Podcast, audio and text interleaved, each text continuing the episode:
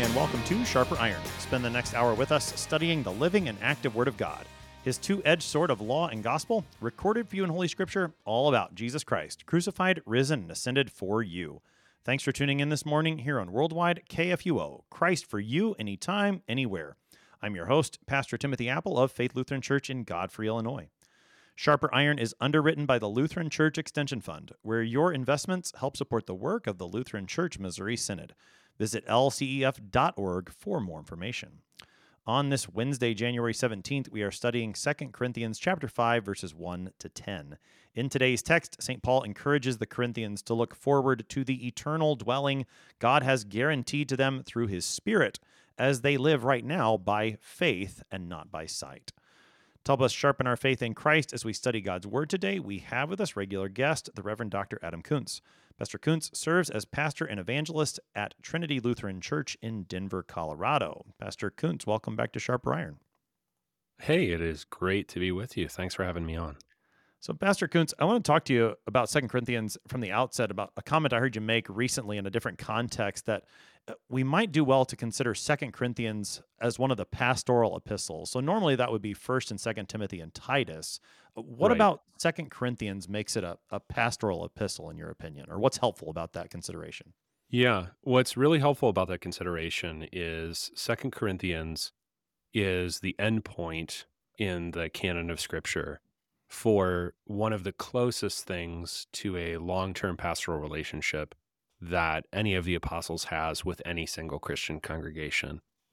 By contrast, Romans is written to whatever Christians there are in the city of Rome. Paul hadn't yet been there when he wrote that from Corinth. And so he didn't exactly know who he was talking to, but it was seemed like it was multiple congregations at that point unknown to him. With the Corinthians, he is what we would call the church planter. Um, that's a term that we get from 1 Corinthians 3 he describes it in 1 Corinthians 4 as having become their father through the gospel. That is, he's the first man to preach the gospel to them, and that the gospel then brings this congregation into being. Second Corinthians follows up on the clear instructions and stuff like that in First Corinthians with something that pastorally is extremely beneficial and is really the side of the pastoral ministry that I think most pastors have most difficulty with clear instructions about what to do and how to go about it and how to relate to people in different stations of life or orders of creation in 1 Timothy and Titus. 2 Timothy comes close to 2 Corinthians in the display of emotion and the sense of what you do, especially with all the adverse and even sometimes horrible things that happen to you in the course of the ministry. So, Second Corinthians is a place, I think, especially to process affliction and emotion, especially negative emotion about people you love who don't seem to love you in return. And for that reason, you know, I don't uh, this doesn't need to become like uh, you know, let's let's move the books around in scripture so they all line up together or something. But it's hard for me not to think of Second Corinthians as the personal side of the pastoral ministry very much on display in the way that the less personal or the more objective or outward side of the pastoral ministry is under discussion in First Timothy or Titus, especially. Sure. So, and then with Second Timothy, with that being a more personal, emotional letter yeah. that Paul writes to Timothy, the the pastor who comes after him, the pastor he's trained, then Second Corinthians right. kind of falls in that same sort of mold, but toward the congregation that he spent a lot of time with. That's right. Yeah, with with second timothy you're looking at how do i think about you know a, a, another christian whom i love when i am potentially gone? And it, and it shares that with the other captivity letters. Second corinthians isn't about potentially being gone forever but it's about the the gap between the divine reality of what you are doing and what is happening. And on the other hand what exactly is worthwhile about it or or perceived or understood about it now and there's always going to be a gap between eternal divine realities even ongoing in the midst of the Christians through the preaching of the gospel versus the congregation's grasp of the awesomeness of those things And in today's passage, we see something like that gap under discussion as well. And that's not an accident because I think we're smack dab in the middle of these, you know, weighty things. And Paul uses that idea of weight to talk about well, what what is it going to be like when all of the nonsense that we get caught up in right now goes away, and then only the realities and the things of Christ come in in their fullness. That's that's the eternal weight of glory. And the weight of glory is what the pastor is bringing to bear, even when and where he's under affliction, he's suffering, you know, kind of Second Corinthians 1 and 2 type of stuff and even where the congregation isn't necessarily recognizing what it the I would say the majesty and the wonder of what is happening as the gospel is being preached, even by a lowly man with a thorn in his flesh. Hmm. So, talk a little bit more about how the what we read in this letter then uh, helps the pastor to relate to his congregation, maybe as as he suffers uh, in their midst, and how that also then helps the yeah. congregation to relate to him and the ministry that he brings. Yeah, I mean, for the pastor's part, it's like you know you need you need to wake up every day and realize that you have the work of angels, right? And the the pastors of the church is actually called angels in Revelation, right? Um, you you have angels' work. You get to proclaim the Christmas gospel. You proclaim the Easter gospel. You proclaim the living Christ every day. That that is so amazing and prepares people for eternity. Even brings them eternity now so that he who lives and believes in me, even though he die, yet shall he live. He's already living, yet shall he live, even through death. You have to recall that because if you just sink down into the merely human, horizontal realities of the ministry, you know, this guy didn't return my call, or I have difficulty with this, or, you know, it's going to be a rough voters meeting or something. You know, you can get sunk into the mire of what you're doing very, very, very easily. And some description of that is actually in Second Corinthians. you know, like perplexed, yeah, right? That's right. Yeah. So I love the honesty of Second Corinthians, not only about the emotional realities of the ministry, but about what the ministry is actually doing and how heavenly it is in that way, however gritty certain realities day to day may be. For the congregation's part, it's also the way to think of your pastor. So, in the same way that with your parents, you could always focus on my parents do this weird thing, you know, they do this weird thing uh, before Thanksgiving dinner every year, and I don't like it, you know, or or they always, you know, they always have to start the car way too early when it's cold outside, or something, you know, like why do they do that? That's a waste of. You can focus on nitty gritty things you don't like about people when you think about the pastor, just like when you think about your parents, you got to realize God put this person in your life to bless you. And when you're holding him accountable, you don't need to hold him accountable for every human failing that he has. The Lord himself knows how many failings that man has. The Lord knows him better than you do and better than that man knows. You want to hold him in high regard. And this goes all the way back to 1 Corinthians 4 hmm. that a man should regard the pastor as a steward of Christ and a steward of the servant of Christ and a steward of the mysteries of God. So he needs to bring you heavenly things. You don't need to be dissatisfied with him because he's a fan of the wrong college football team. You need to be dissatisfied with him where he is not bringing you the fullness of the scriptures out of what you just heard read in church. That's that's something to ask of him because you say I you have angels work to do. Bring me the stuff that angels bring. Bring me the heavenly stuff. Bring me the gospel. That's what you want out of him. And Second Corinthians can train you not only to see what it is that he goes through, since the apostle's so vivid in his descriptions, but also to see what is the purpose of what this man is doing. What is the purpose of the ministry? What is it for? Well, it's announcing to you these heavenly realities, which are now here. And when Christ comes again in glory, they will become readily apparent, all in all, in a way that right now they're hidden under suffering and hidden under affliction. You've already made reference to a couple texts from First Corinthians as well as Second Corinthians. What what parts do we need to particularly know as we look at this section from chapter five? Well, you got to know all of it. But there you um, go. but I would I would say like especially sim prof. Yeah, that's right. Um, I would say just memorize the whole thing in Greek, and then you're good. Um, Fantastic. I would say from First Corinthians, especially the first four chapters, because if you remember back to the first letter, the issue in the Corinthian congregation with pastors specifically is some people like one and some people like another. And Paul's trying to say, look, this is about the message that we bring and the foundation that we're laying, which is Christ Jesus. Other than that, no man can lay any foundation. And then from Second Corinthians, you can say, oh, okay, now it's now it's focused on Paul's experience, what's going on with Paul as he ministers that word of God to them. So then as you're running up to chapter five, I think especially the very first chapter, because by five, Paul's not only talking about his own affliction or suffering, he's also talking about all Christians, and we'll we'll explain that.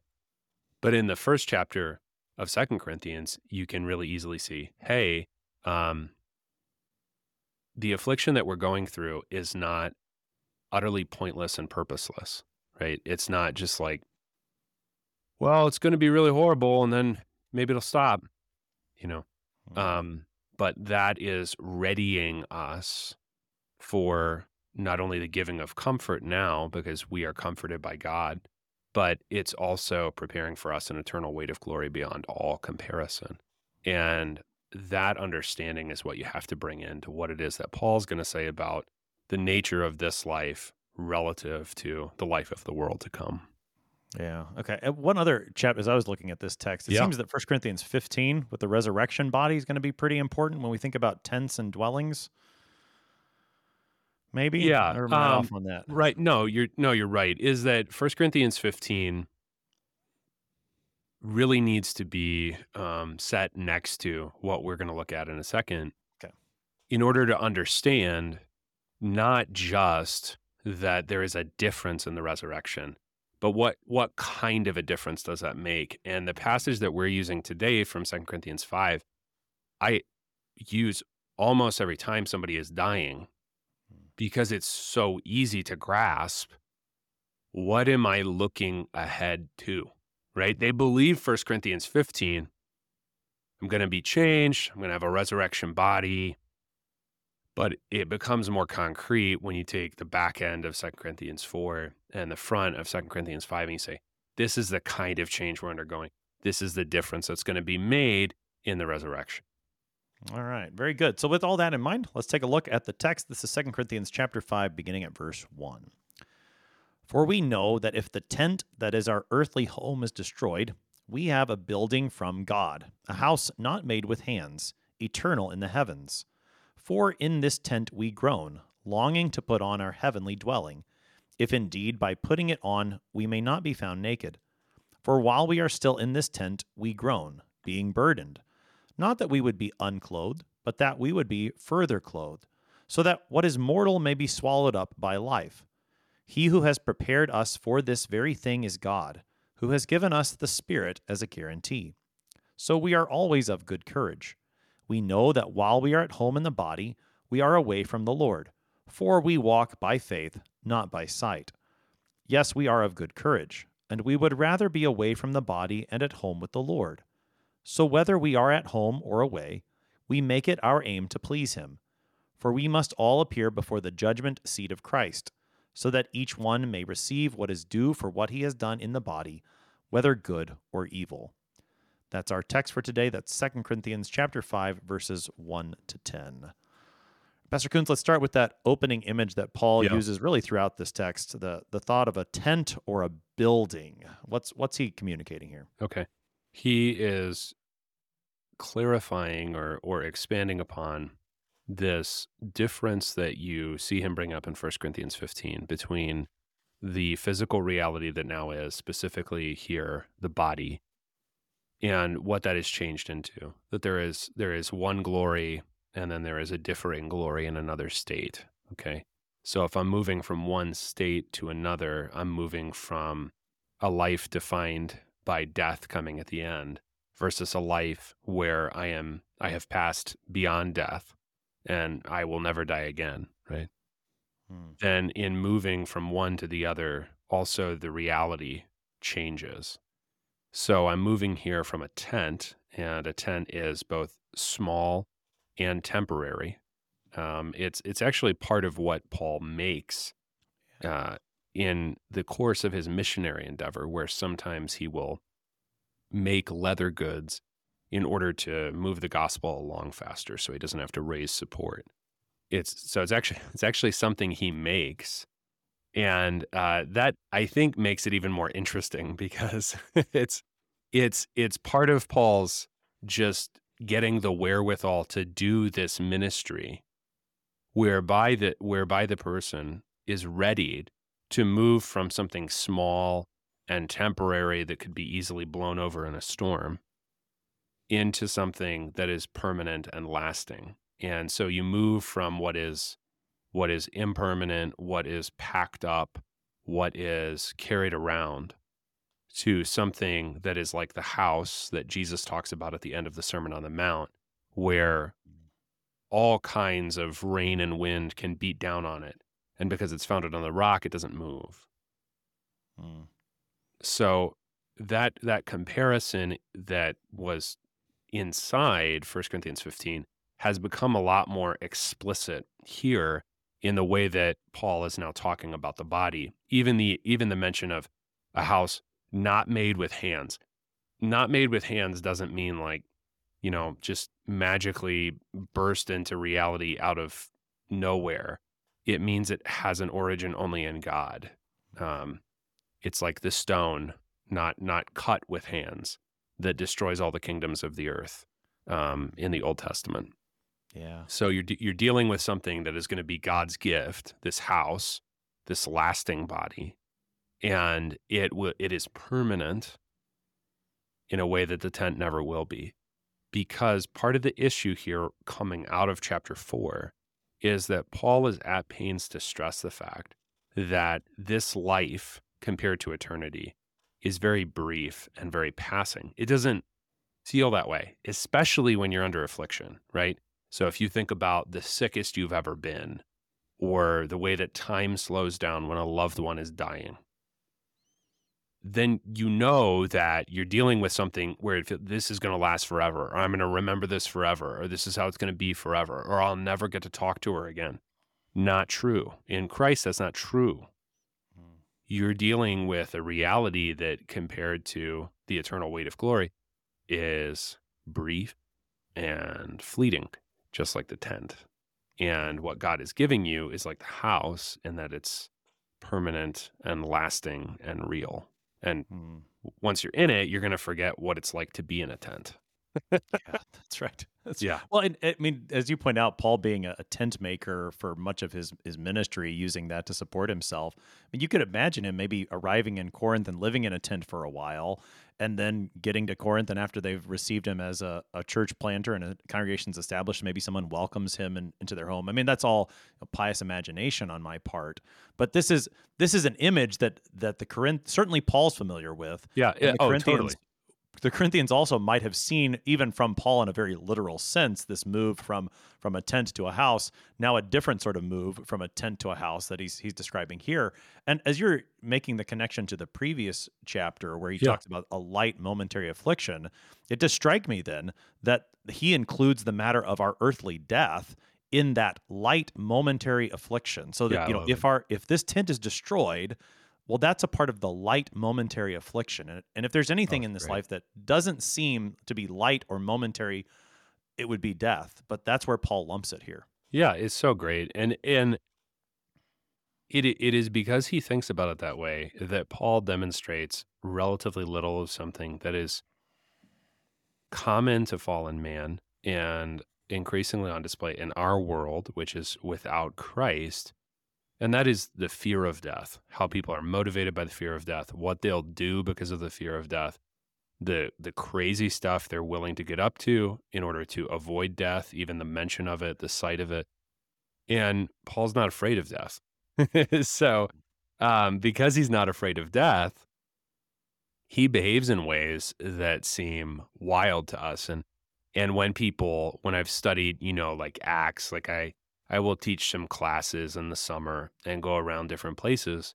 And people are always like, wow, I can't imagine, you know, getting up in front of thousands of people and being like down with your idols, you know? And it's like, well, you know, if if you d- weren't worried about death, like what would you be capable of? like, Mm. probably some kind of crazy stuff, right? And and that's Paul all over. So when you start to think about death, like, well, you know, I already died with Christ in baptism, so that's as bad as it gets. That's as bad as it gets. Then I I do not have a fear of what is in front of me because I know it's going to be swallowed up by life. That life is going to prevail. That that Christ will have the victory, and that that really does kind of make make you think differently about things, and it makes you think differently about what your priorities in life are. And I think specific to Second Corinthians, it changes Paul's relationship to time. Hmm. That if I'm afraid of death, death is like sitting out there. You know, it's like it's like when you get if you're playing a sport and you and you psych yourself out because you always choke near the end of the game. It doesn't. You could be up, you know, by 17 points with 3:05 left on the clock, and um, you know, you always choke, and you know you're going to choke. So then you do, you know, you choke every time, um, because it's it's sitting out there in front of you, and you're scared of it, and it's gonna it's gonna come meet you, and that and that's the way that if you think about it, death often is portrayed in stories from all kinds of cultures, is that death comes and meets you, or it comes for you, it wants to collect you, right? Like your debt is due now, you have to pay up. If you think about the Christian gospel, though, the message that you need to die comes to you before the day of your death.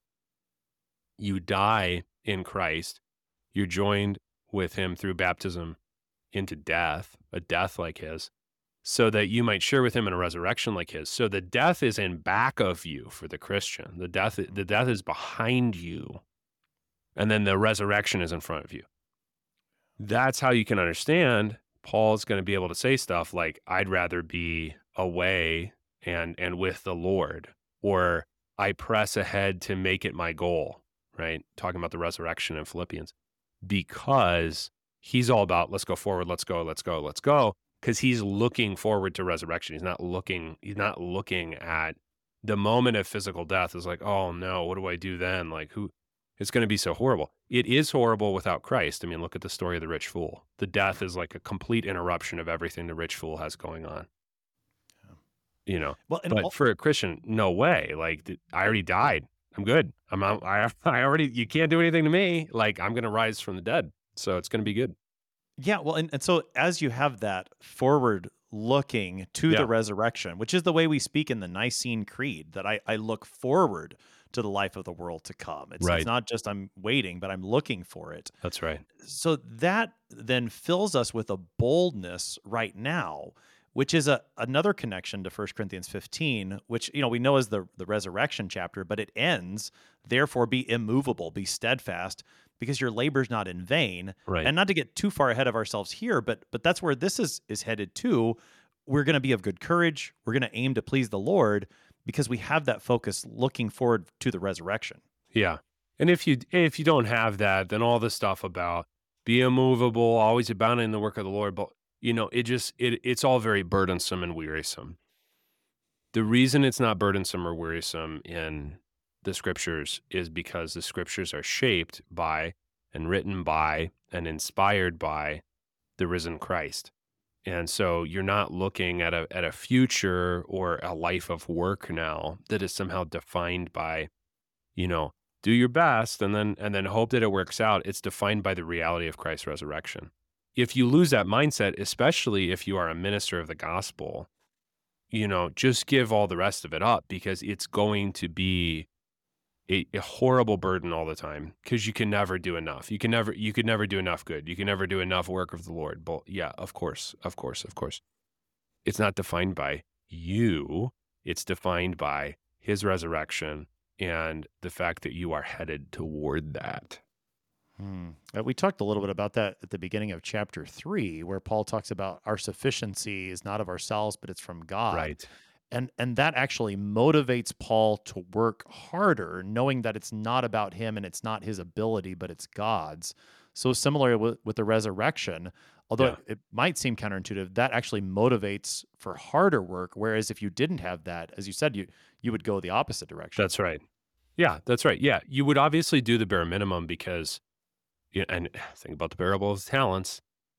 Um, you would do the bare minimum because you would be convinced that, you know, this, you know, the best you're going to get out of this guy is like, you know, a halfway decent Christmas party at the end of the year, you know, but he's not even going to give you a bonus. Um, whereas the reality is it's his delight to to give and and and to give abundantly, right? I came that they may have life and that abundantly. If you understand that, that he's talking about the resurrection, right? Then all the rest of it gets added to you in this, you know, geometrically expanding fashion that the Lord always describes his gifts. Mm, yeah. So this this text, looking forward to the resurrection, encourages us to be of good courage to continue to work for the Lord. We're going to keep looking at this text on the other side of the break. You're listening to Sharper Iron on KFUO. We're talking to Pastor Adam Koontz this morning. We'll be right back. Please stick around.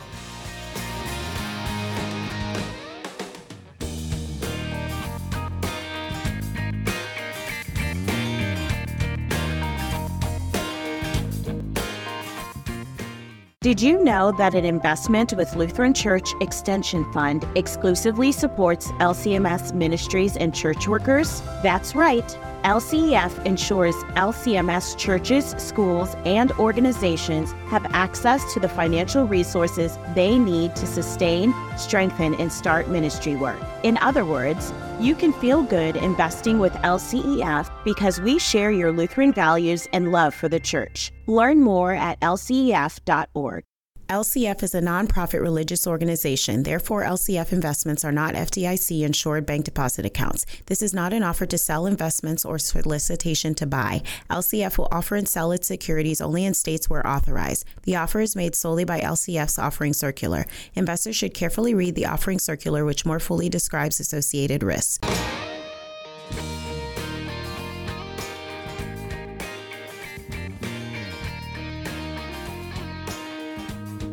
Welcome back to Sharper Iron. It is Wednesday, January 17th. We're studying 2 Corinthians chapter 5 verses 1 to 10 with the Reverend Dr. Adam Koontz. He is pastor and evangelist at Trinity Lutheran Church in Denver, Colorado. Pastor Koontz, prior to the break, we were talking about the tent versus the building made by God, not made with hands. Uh, Before we move on a little bit from that, I'm curious just with the language of tent, house, building. Yeah. When I think of those words in the context of the Old Testament, I think of like the tabernacle, the temple, the house of the Lord. And I know we're talking about, I mean, we've been talking about the earthly body, the resurrection body. Yeah. Is there a connection to be made with that the dwelling place of the Lord in the way the scriptures use that language elsewhere, or is that a different thing? Well, I think what you're getting here is something like what you get in First Peter chapter two, where the stones being built up, the thing that the Lord is busy building, is composed of the saints of God. And that if the body is described here as a house or a home, the resurrection body, the glorified body, the sinless body, the immortal body, is described as a house or a home, that is a that is a completion of what is already begun by faith in this life, which is that the Lord is dwelling in and with his people.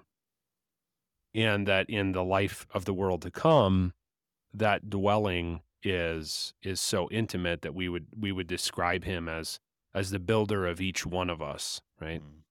So it's this kind of you know movement between talking about the body and talking about where the Lord lives, talking about the body and talking about a building that you always get when you're trying to say, well, where is God? You know, or where is he going to be? And the scriptural answer is that because of the resurrection of Jesus, he will be with us and in us, and we therefore will have lives and bodies completely free from sin, death, evil. You know, we will be yielding fruit in in every season in that, you know, tropical way that the New Jerusalem's described in Revelation. So this is a common thing that the scripture does when it's talking about God's dwelling with man is that it moves back and forth between describing men and their bodies, right? And so the change of our body from mortal to immortal is it, that is that very change from tent, God dwelling temporarily like the tabernacle in the wilderness, to a house or a home, God dwelling permanently in the midst of where his people live. Hmm. As Paul continues, then, he continues to talk about the tent, and he says, We groan in the tent. Uh, so the the time and, and this is you were talking about this is a text that is often read at the the time a bedside of a dying Christian. So talk about the the groaning that happens in this tent. That groaning is something that I think we associate just with just with sin, okay? But in the context, just to remind the listeners, um, longing to put on our heavenly dwelling. Paul is not talking solely about like, oh, you know, I'm in pain or something. Right. He's talking about what I, what I want is more, you know. And this is amazing because when you're thinking about the resurrection body, I mean, let's just be honest, a lot of people don't.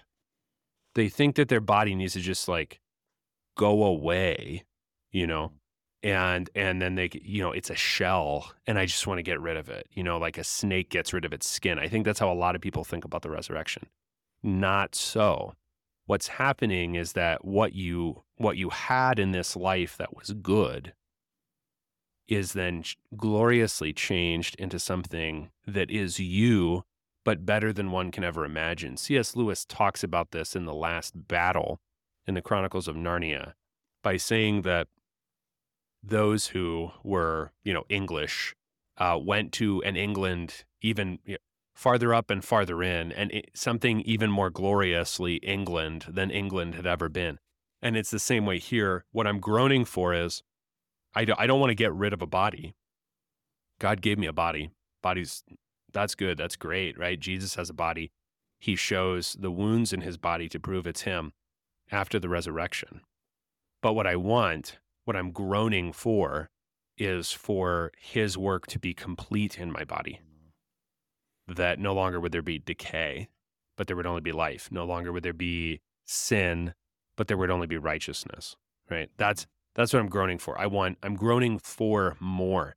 This it's interesting that in Romans Romans 8, Paul talks about groaning. There the whole creation is waiting for the sons of God to be revealed. Here, the sons of God themselves are groaning because they're like, I want, I want more than this. You know, I, I want even better than this. And and in Christ we'll have it. And so we're groaning because we're, you know, pressing ahead, like Paul talks about the resurrection we uh, referenced earlier in the hour in Philippians.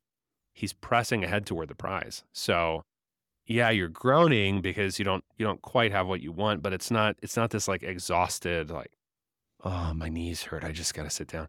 It's groaning like I want, I want more. I hmm. want more of this. I want more life. Yeah. So I mean, so this does serve as a good text for Christians who are who are near death, but it would also serve as a good text for Christians who are enjoying all the good things of this life that while we are eating, drinking and being merry, even then we're still groaning, wanting more, wanting again, not as, right. as you were saying, and the way Paul says, not to be unclothed, but to be further clothed. So even at those most joyous moments that we have in this life, even then we are groaning in this way, looking forward to that life to that's come right. that is even better. That's right. That's right.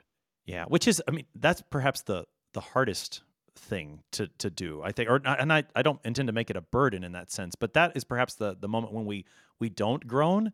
Like, you know, and I've I've thought about this before. Yeah. With in in cases like in that in that time when when my wife's been pregnant and we're waiting for the birth of the child. Like, do I want Jesus to come before the child is born? Because I know that's going to be really great. I don't want to miss that joy. Yeah. You know, I mean, are those whatever those moments are that we look forward most to in this life? Like, well, I'd kind of like Jesus to wait till after that. And maybe we're not groaning the way Paul wants us to groan. Yeah, and, I, that's right. I'm sorry. Well, and I just and not in the sense of, of burdening people with that, or, or but but to make us maybe think about what this sort of groaning looks like is is my point in thinking about that myself and bringing it up.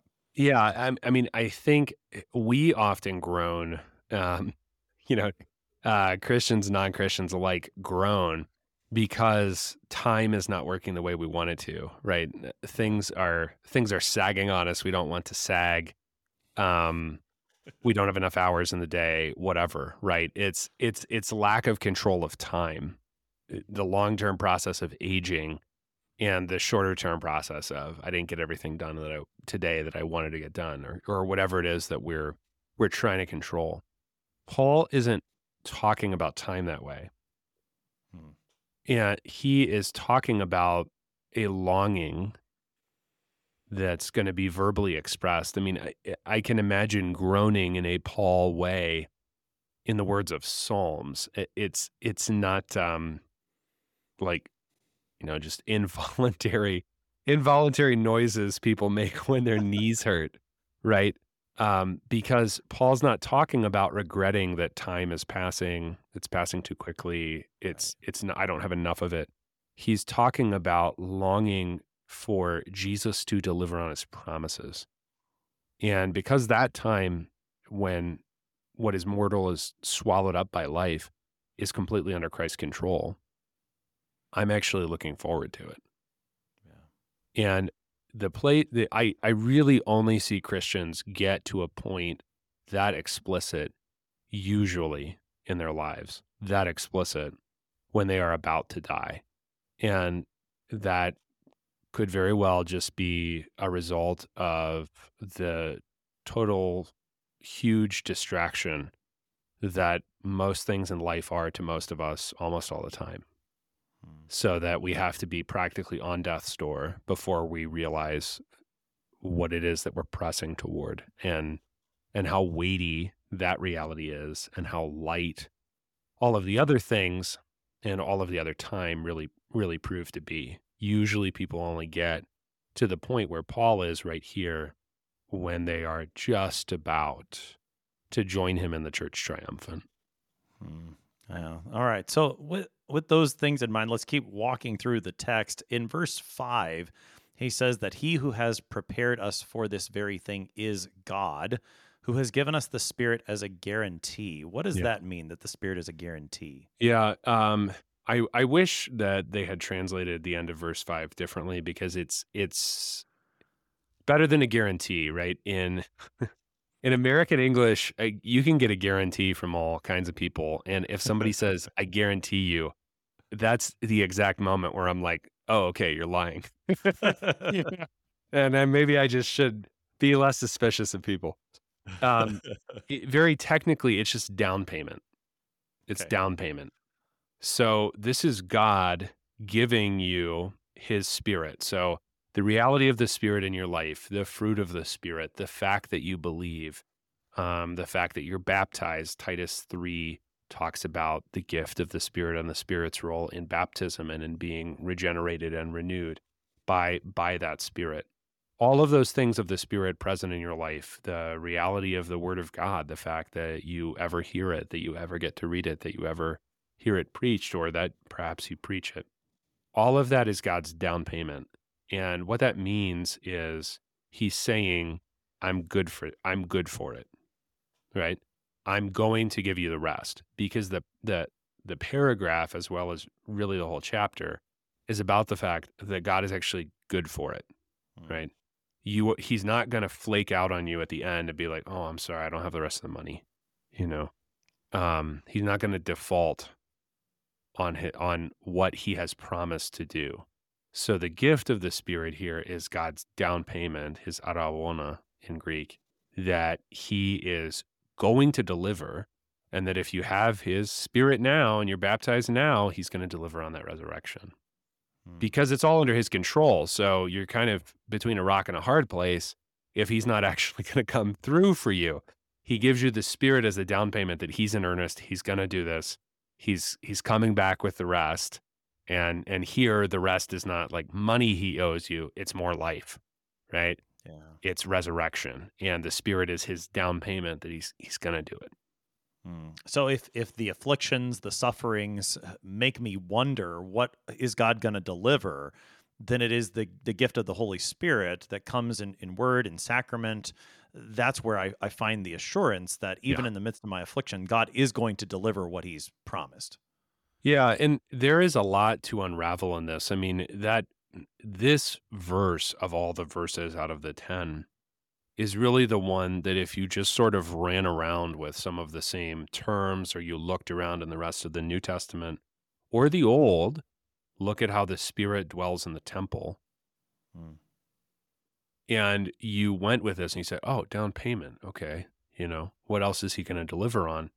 You would, you find here, I think, the richest vein to work out of the 10 verses because what you're looking at is the reality that the Holy Spirit is not only there sort of like by force. And I think, I think because a lot of people think about the Holy Spirit as some kind of force, or it's very common for people to identify the presence of God's Holy Spirit with their emotional state. So when they're up, that's the Holy Spirit. And when they're down, that's not the Holy Spirit. You know, because of that, they fail to appreciate not only what the Spirit is, the third person of the Holy Trinity, but also why he is given to God's people right now.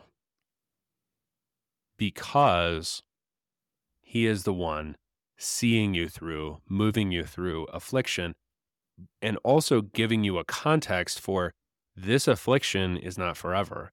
This affliction does not define you. This difficulty, these thorns in the flesh, whatever they might be from later in Second Corinthians, those are not exactly who you are because who you are is defined by the fact that you have been given the spirit as a down payment and God is going to raise you to eternal life. That's definitive. That's real. That's lasting. That's eternal. That's not temporary. That's, you know, that's that's going to happen and nothing's going to replace it. So, you can take verse 5 and run all over the place with it because you can use it to begin to understand what is the Christian life and how is it actually the beginning of the life everlasting. Hmm. Can, can you run with that thread just a little bit here before we move on? I'm Yeah. curious where, where else you would, would take us. Just Yeah. give us a, a couple of places. Yeah. So, one place that you might think about is to consider why the Spirit is given um, in the book of Acts. Because you could you could say, well, um, because the Spirit is you know is at times absent from the temple, the glory of the Lord leaves the temple. In the Old Testament, why is He here now? Because the glorious dwelling of God with his people is in New Testament times through the gift of faith already begun. So you have to understand the gift of the Spirit as the beginning of something eternal in the way that, as I referenced a little bit earlier in the hour, John's gospel particularly pays attention to that. Yes, you are waiting for the resurrection, but the, the, the life of the world to come is already begun by faith in God's people hmm. and that the the presence of the spirit in the midst of God's people is a sign of of, of a final dwelling. He has come among those from whom he will never more depart. So that the last times have already begun, right? He's already where he's going to be in the midst of his people. Another place I would go would be to look at the concept of the fruit of the Spirit in Galatians, because when you're in one thing of Paul's, it's always relatively easy and, and nice to go to another thing of Paul's.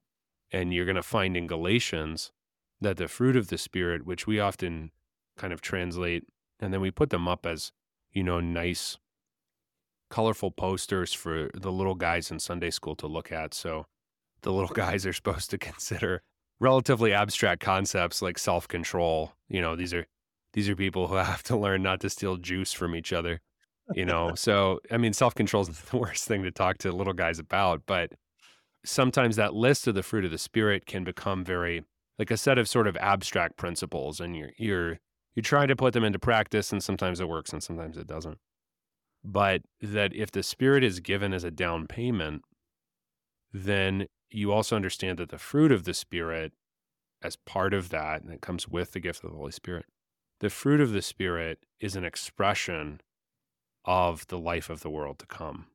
And that now, what you are beginning to see where somebody is patient or somebody is gentle or somebody is exhibiting self control or whatever, this is not just, you know, some sort of practice of virtue like, you know, you eat a healthier breakfast than I do. This is actually the presence of God's eternal plan for mankind, actually beginning now among his people by virtue of the gift of the Spirit that he has brought through that gospel preaching. And that's pretty amazing because now you begin to see people's everyday lives as expressions of God's eternal will. Wow, I cannot believe he actually gave this person faith and and here's what's going on with him and this is all through God's gift rather than just, you know, well, he likes to eat healthy, you know, or something. Um, the things that are happening in the lives of God's people are a result of divine action through the Holy Spirit. They're not just, um, you know, some people are kind of more polite than others or do better with crowds or something, uh, merely human differences. These are amazing things that only God's Spirit could work. Mm. Now, as Paul moves forward, then he says, "So we are always of good courage," and he repeats that in verse eight. Why? Yeah. Why good courage? What does that look Yeah. like? Yeah, yeah, good courage because, you know, eh, because when you're cast down, in courage courage leaves the party quickly, you know. You know some people they like to come late and then they want to leave early, whatever, right? Is that is that courage likes to go away quickly. Be, it's kind it's one of our more fragile virtues that when we are discouraged we lose the ability to put ourselves forward into things that if we had not become discouraged and particularly in second corinthians that discouragement is through the afflictions that paul is undergoing and, and that he's talking about in his life and other people's lives is that we when we begin to think about what god is actually doing in the resurrection and has already begun by faith has already begun by the gift of the holy spirit now that makes me think differently about what lies in front of me to do, and I can approach it with courage. If I'm focusing on the fact that things are not going the way that I want, or that I'm perplexed, or that I'm cast down, or that I fear I am near death, or any of the other things that Paul's already described in the letter, then it's easy to be discouraged. Hmm. But good courage proceeds out of a lively use of the gospel and that when I know the gospel and I know the extent and the depth and the purpose of God's gifts, then I can begin to actually have the kind of courage that would be that would be suitable. And courage goes with boldness for Paul, particularly boldness of speech. It's one word in Greek and it's the way that a citizen of a city talks instead of somebody who is afraid he's going to get kicked out because he's not a citizen. So if he says the wrong thing, they're going to try to send him home. A, a citizen speaks with boldness, and a citizen can also be courageous because you know he knows he's not going to lose everything right now. If I know that death is already behind me, I'm of good courage, right? I know that Christ will have the victory of good courage. So my present day action is affected by God's past, present, and future gifts. And when I know what those are, then I'm of good courage. Hmm. Now, now- how does that relate to the matter of our, our life being by faith and not by sight? This is uh, particularly appropriate, and I, I don't know exactly when this will air, but we're in some relationship to Christmas right now, and, and probably it won't air if it does too long after Christmas. And if it does, you can remember Christmas surely. Is that at Christmas time, the church prays in connection with Holy Communion th- th- that we would learn to love those things that are not seen a phrase that's actually from just the previous chapter, right? two paragraphs ago. And the love of things that are not seen is simply the love of what we are waiting to see. So when he says, well, we're walking by faith, we're not walking by sight. If we are walking by sight, you don't have to have, you don't have to say we are of good courage if you're walking by sight and you see all God's angels protecting you and you see Christ leading you. If if you could see all that, then yeah, there would be like no reason for Second Corinthians because you'd never be like, I am very perplexed, you know, or or I am very cast down. But because I can't see all of the heavenly realities that are going on around me all the time as a child of God, um, as a minister of the gospel, whatever else it is that I am, because I can't see that, I have to walk by faith because I, I because I just can't walk by sight. I'm waiting for my for my faith to be turned into sight, right? That's that's how in you know First Corinthians, faith's going to go away, hope's going to go away because God will deliver. So then you won't have to trust, you'll see, and you won't have to hope because it'll be here, but then you'll still love. Hmm. But right now we've we need faith and we need hope, and we have to walk by them because I can't see all the glories that are on, around me right now. I mean, I, you know, part of that groaning, certainly in Romans 8, part of that groaning is I, am groaning because I want to see all this. You know, I want, I want to see the victory. I want to see all. Right now, I don't. So I have to be encouraged through God's word right now, so that I can walk by faith, because sight is right now is misleading. I look around, the world doesn't look like the Bible says. Hmm. Now, as Paul brings this text for today to a close, he yeah. says, whether we are at home or away, so whether we are in this earthly body or when we reach the resurrection body, we make it our aim to please him because we'll all appear before Christ's judgment seat. We got about three and a half minutes here, Pastor okay. Koontz, to close this out.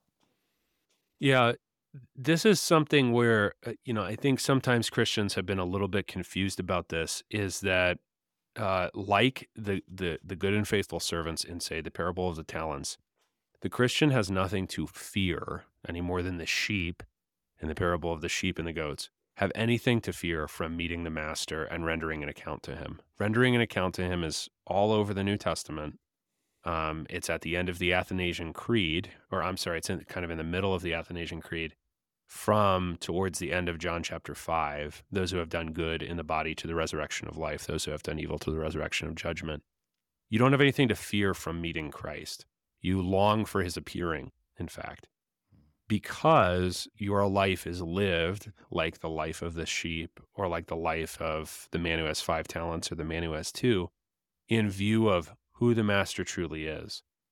So your life will be defined by work, work is not bad, work that is pleasing to him. So you whatever it is that he's given you to do, he's given you whatever people he's given you to take care of, whatever things he he has given you to do with the talents that you have in the sense that we use that word not as money but stuff I know how to do, stuff I like doing, stuff I'm good at doing. Whatever it is that he, that you have been given, you want to use all of that for him and for his purposes in faithfulness to him in a way that is pleasing to him. You don't want to run your marriage or go to work or whatever it is that you're doing in a way that displeases him. Okay? Because you're accountable to him. Ultimately, you're you're accountable to him. You don't need to look forward to that with terror or fright. He's gracious, he's good, he's given you the talents that you need where and when you need them. He is rich and abundant that way. And you will be able to say to him, you know, I took your five talents and I I put them to work, right? I took the two things that you gave me and I put those to work and and that's great. And the, and and Paul looks forward to that. Paul likes that, right? He speaks of himself in his own work, also in First Corinthians, as when I do work that's worthwhile, I you know, and and Timothy needs to study this way so that he can be a workman who need not be ashamed. And that's true for everybody, right? Live in a way pleasing to God, trying to understand what his will is for your life, in your family, in your church, wherever, so that you have no need to be ashamed before him, but you can say to him, You gave me five talents, here's what I did with them. And he's going to say, Well done, good and faithful servant. That you have that to look forward to, right? That's something you're pressing toward. That is a part of the life of the world to come. The Reverend Dr. Adam Koontz is pastor and evangelist at Trinity Lutheran Church in Denver, Colorado. He's been helping us today to study 2 Corinthians chapter 5 verses 1 to 10. Pastor Koontz, thanks for being our guest today. Thank you. It was my pleasure. We walk by faith, not by sight. Throughout this life we groan, looking forward to the life of the world to come. God has given us the Spirit as a down payment. He is good for it. He will bring the resurrection. And so until then, we live a life according to His word, looking forward to that day when He returns to judge the living and the dead and to take us to our eternal home.